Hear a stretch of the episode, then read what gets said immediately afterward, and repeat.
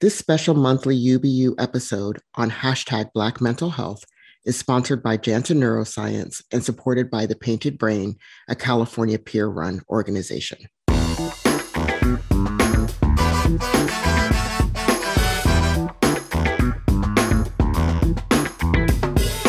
Hi, and welcome to UBU. Oh, it's the last Tuesday of the month, and we're doing something really special. We're actually going to focus on Black mental health. So we're going to use the hashtag Black mental health. So for the next couple of months, last Tuesday of the month, we're actually going to talk about our Black mental health. And I'm going to do this with amazing, unapologetically Black unicorns. So let's kind of go back a little bit. An unapologetically Black unicorn is someone who is authentic, clearly unapologetic. They symbolize freedom, power, strength, and they're a true force of nature. And in this case, these are going to be folks, peers, providers, family members, pharmacists, all Black folk who are talking about our Black mental health. And we know this is really important. Uh, we've seen uh, the effects of the disparities during the pandemic that were there already, but now we're going to want to focus on our equity issues, especially for the Black community. So we're going to hear from some fantastic people who are going to talk about their lived experience as Black folk with mental health conditions, family members who are supporting someone with a mental health condition, providers like psychiatrists and pharmacists. Have you ever thought about the importance of the pharmacist and the question we can ask them? So we'll talk to a pharmacist. We'll talk to people like Rachel Chambers. You'll hear a little bit about her story and how she thinks about her Black mental health.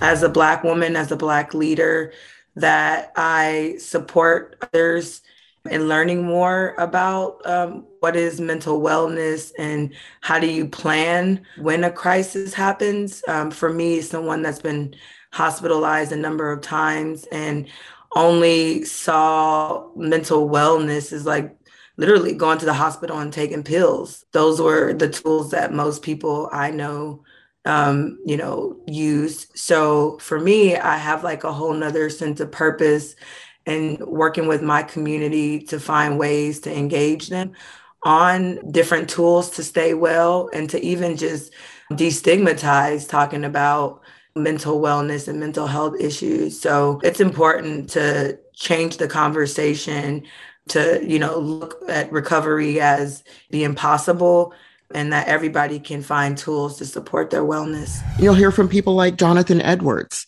and you'll hear his thoughts as well about being a Black male and his Black mental health.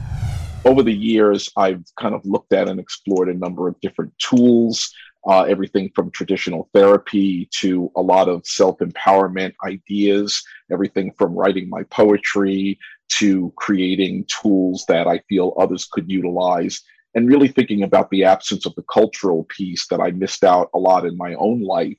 I really felt that making that connection or reconnecting to culture was really part of my healing. And it's an ongoing process. So I think as a person of color in long term recovery, uh, through recovery, I've been able to really meet a lot of goals, reach a lot of goals. I'd really like for others to feel like they have that opportunity as well. What we're really going to be doing is just focusing on shoring up our Black mental health. We've really experienced a lot of stressors, and that can impact our emotional well being. So, we're going to have more fantastic UBUs. We're just going to keep it real. And we're going to talk about strategies to keep and stay mentally healthy. We're going to talk about things like developing emergency plans.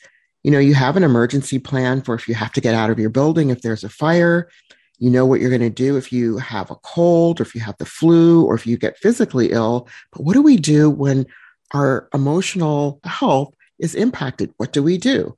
Well, those are the things we're going to talk about. And not only are we going to talk about them, we're going to provide resources so that you can have your own personal wellness plan. You can have your own ways of thinking about how to keep emotionally well and what to do when things are, let's just say, not going so hot. So we'll provide resources that are at the individual level that you can learn more about your mental health and well-being. You can learn some tips about how to take care of yourself the role that different providers play, all sorts of things that are resources to keep you well. So we have folks talking about terms and the language that we use around mental health, folks talking about how they've gone through their mental health journey. And it's important for us to hear these stories and these experiences from people who look like us, people who are from the Black community. So I'm really looking forward to people joining us the last Tuesday of every month for this special series on our hashtag Black Mental Health.